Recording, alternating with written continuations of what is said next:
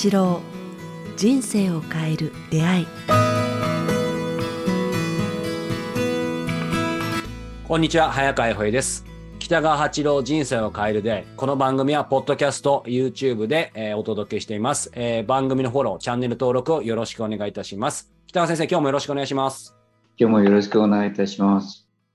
さあ、えー、8月も2週目ですが、えー、先生、えっ、と、まあ、これ収録してる頃はね、アメリカから帰ってきて、まあ、先週もお伝えしたように、えーちょっと時間が経って、今ちょうど2週間弱ぐらいですけど、まあ、行きはね、あの、時差ボケはある程度はい。寝ないことで乗り切ったとありますけど、やっぱり帰ってきてからがね、あの、特に、あの、どうどうなんでしょう、ヨーロッパの方が僕はきついイメージですか、アメリカでもそうは言ってもしばらく大変だったイメージなんですけど、どうどうでした、時差ボケは。あ、やっぱありました。でも、まあ、そんなにひどくはなかったですね。ちょこっと夜、あの半日、あ一日、うん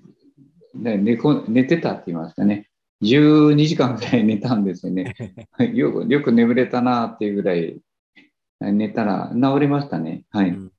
そこでまあ取り取り戻した感じだと思うんです。そうですね。で、アメリカにいた時のが髪の毛黒かったんですね。今帰ってきて2週間経ったら、また元の白に戻りました。本当ですか？そんなことあるんですか？このエネルギー合うんじゃないですか？っていうぐらい冷やかされたぐらいあ なるほど。なるほど。まあそしてね、帰ってきてから、先生、今なんか最近ね、LINE でちょっとやり取りさせていただいてると、なんか、あ、あ小国は雨が、雨というか雷？今、雷鳴ってます、ここ。今ね、あの雷がゴロゴロ、ゴロゴロって言ってうん、ピカピカってしてますね。で風が吹いて、雨が舞ってますね。見て木が、み緑がものすごいですね。こう揺れて。はい。雨の景色が美しいです。はい。えーいいですね。でもなんかこう、僕、横浜とかだとね、まあ夏とか梅雨だと、雨でも基本的に、まあとにかく当然、蒸すじゃないですか。あはい、でもはい。、小国の場合だと僕のイメージですけど、なんか雷とか雨でも逆にあの涼しくなるタイプのあ雷雨とかな気がでするんですけど、。どうですか？風が強くて、雨が斜めに来ますけど、すぐ止むからですね、なんか美しくて涼しいですね。今、何度だろう？22、3度ぐらいじゃないないですかね。すごく涼しいです。あいいなはい。で、景色がね、雨が止むととても美しいです。うんだいたい表現で言うと、周りに木があって、風が揺れてて、草が揺れてて、田んぼがね、ずーっと広がってるので、田んぼの表面が波打つように、こう、なんかさざ波のように揺れてて、その向こうに山があるからですね、山もなんか美しくて、だいたいこう、画面の景色の中の6割から65%が緑なんですよ。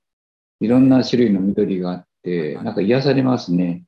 で、青、その空色、青、曇り空がちょっと3割ぐらいかな。あとはほとんど緑、緑の景色ですね。うん。でもね、ちょうど収録前にちょうど話して、今日そんな話をね、あの、させていただきたいなと思うんですけど、実際、あれですよね、やっぱり、まあ、相対的に見ればね、あの、都会よりも、こう、先生が住んでらっしゃる小国のような、こう、自然豊かなところの方が、もう、もう文字通り自然豊かって言っちゃいましたけど、やっぱり圧倒的に緑が多い、その中で、こう、過ごす方が、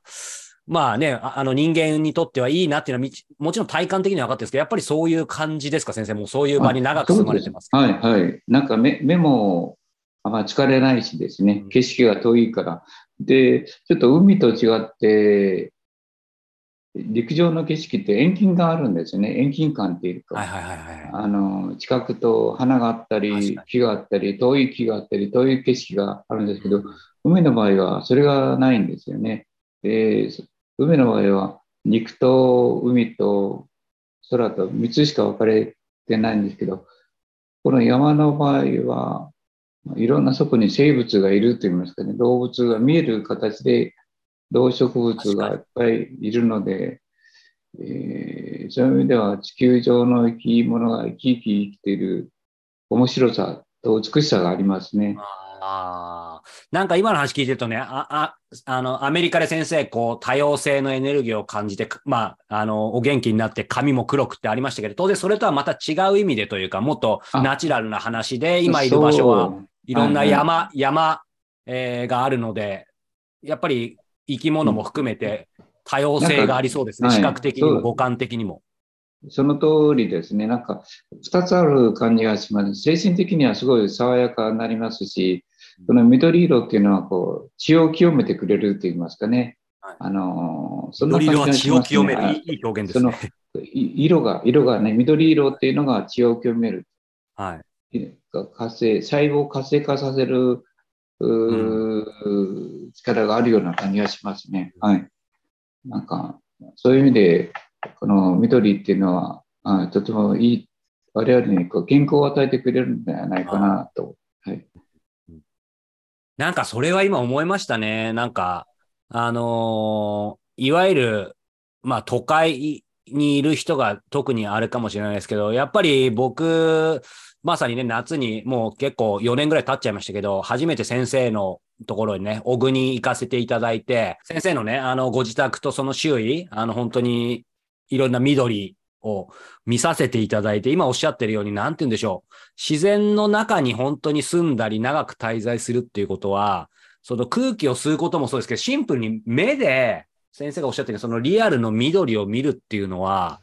まあ本当に全然違うかなって思うんですよね。で、それが、例えば、あのー悲しいかな。やっぱり都会に住んでいると緑が少ないので、緑だったり、まあ当然リアルな、こう、川のせせらぎとか聞きたくなるんですけど、何が言いたいかというと、結構あの、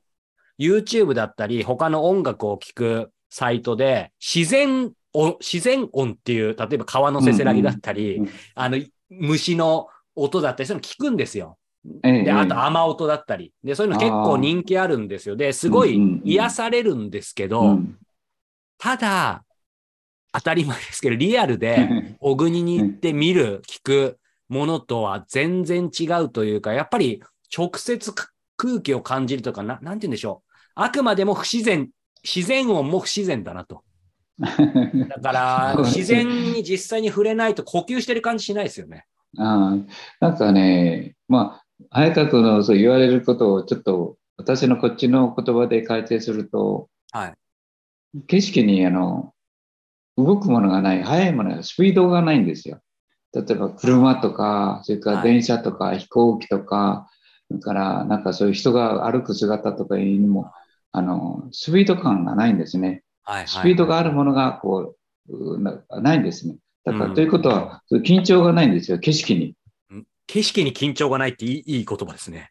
うん。なんか、東京に行くとね、やっぱ景色に緊張があるんですね。が画面っていうのが、シーン、場面、場面にね、みんなが動いてるし、乗り換えといけないし、電車がバンバン来るし、自動車から車、人が動いてるっていうか、スピード感があって、緊張があるんですね。ここはね、やっぱ、その時間帯が自然の時間だだから、自然の時間の流れの中で、えーこうなあの、あるスピードなんですね。だからゆっくりしてる。風のスピードであったり、雨の落ちる音のスピードぐらいなんですよ。はい、はい、はい。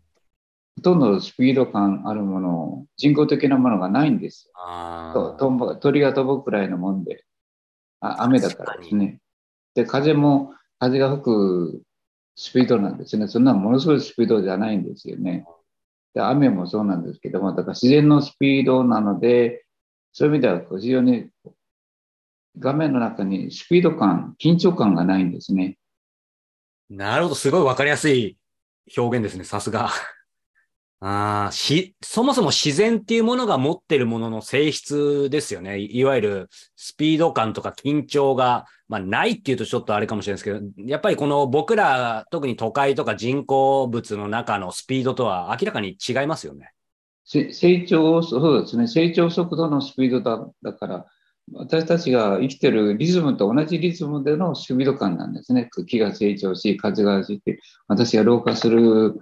タイム、時間のスピード感と同じスピード感の中に、こう、まあ、あるっていうか、緑があるんですよね。で、その緑自体自体も、すごくエネルギーを持ってるんですよ。なんか、こっちを浄化してくれるというか、肉体的な浄化って言いますかね。うんだから、まあ、あの、あなんかちらっとこの話を、あの、あれすると、なんかのアメリカの研究によると、ええ。何千人調査によると、その緑が3割以上に住んでる方と3割以下の方のあの若さとか活力とか生命力とか病気とかを調べたら、大体緑の中にが3割以上公園の近くに住んでる方とかですね、あの、都会の中でもすぐ近くに公園がある方だと、その3割以上の緑に接することができるらしいんですけれども、まあ、緑の多いところに住んでる人と住んでない人の差は最大で2.5から3歳ぐらい違うと言われ出て、結果が出てましたね。だから、できる限り近くにあるこう公園とか緑とかいうところにこう過ごす方が、あ肉体的に若いっていうか、あ実際そういうデータがあるわけですね、はい、血液とかですね、皮膚の感覚とか、それから健康度とか、あのそういうそういうのもなんか若いということでしたね。だから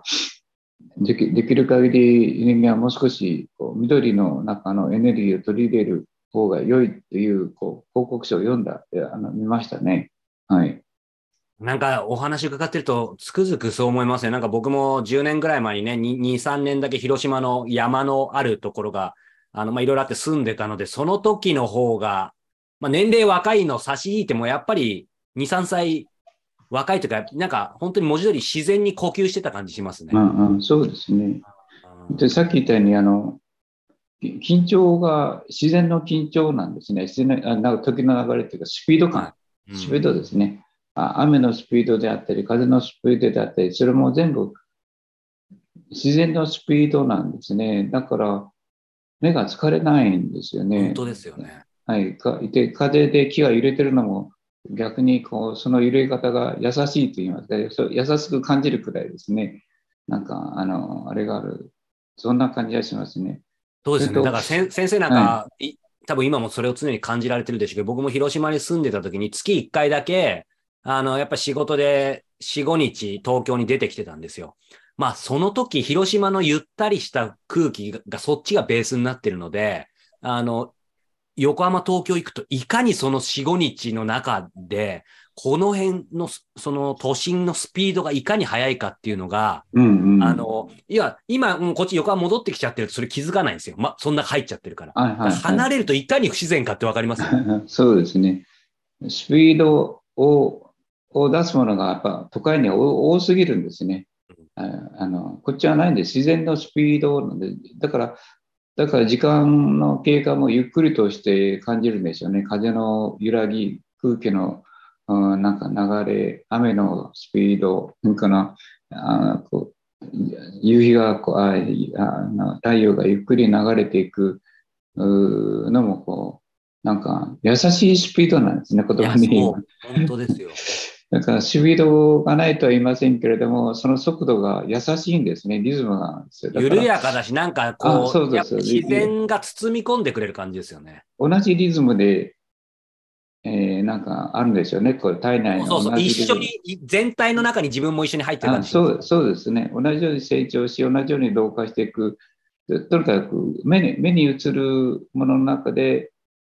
非常に走るもの、足場があるものない、ないんですね。鳥ぐらいかな。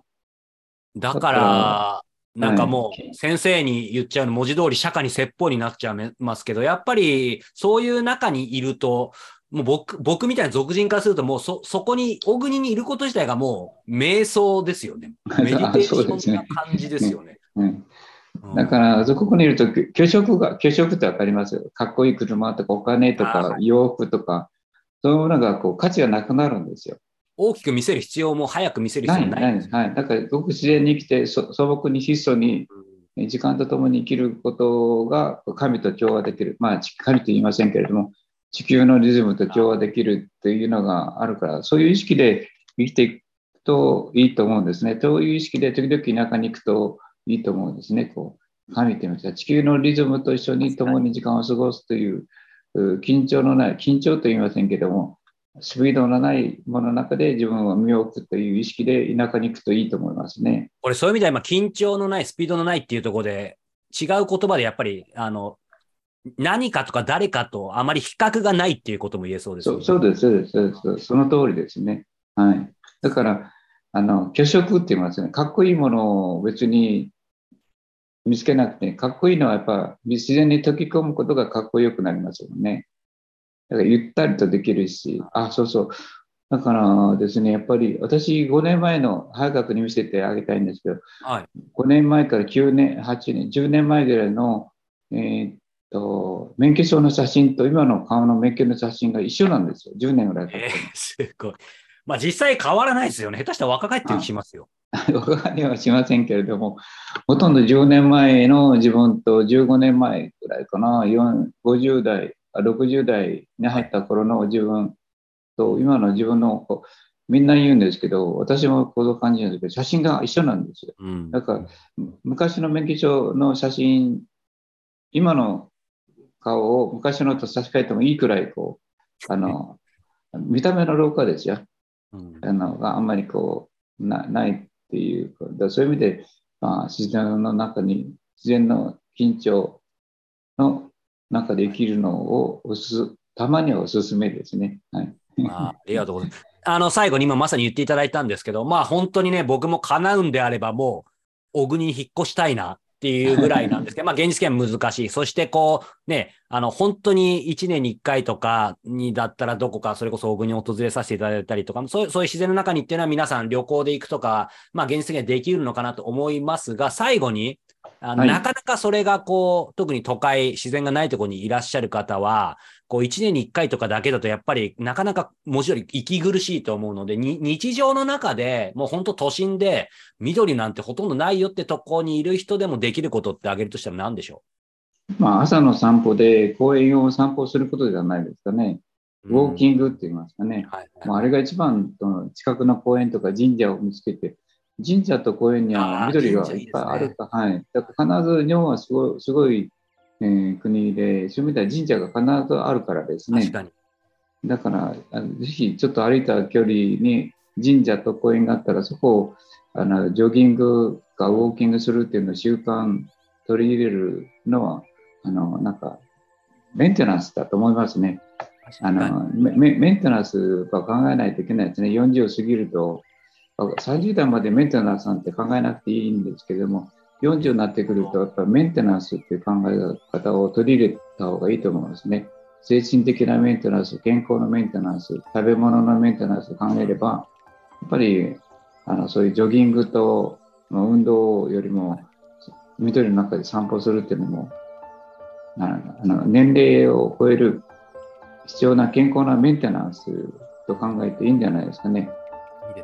メンテナンスとしての自然っていうに触れるそうそうです、そうです、そうです。うんあ、いいことです。はいうん ありがとうございます。言い直してくれるから分かりやすいんですけども。はい。はい。じゃあちょっと僕もメンテナンスしてみたいと思います。さあ、えーこの番組では引き続き皆様からのご質問、ご感想を募集しております。えー詳しくは概要欄をご覧いただけたらと思います。そして、えー勉強会ですが、えー引き続き、えー名古屋で開催されています。えー今月8月23日には第4項、健康と長寿への歩み。えーそして来月9月20日には、えー第5項、新しい価値観に目覚め素敵な経営者となる。えー途中からのご受講もえいただけます。えーそれまでの回に関してはまた、えー振り替えもできますので、ぜひ、えーこの貴重な機会お見逃しなく、えーこちらも URL をチェックしていただけたらと思います。そして10月の、えー22日から2泊3日で、えー長野断食会もあります。えこちら定員もございますので、えーぜひお早めにこちらもチェックしてみてください。ということで、北川先生、今週もありがとうございました。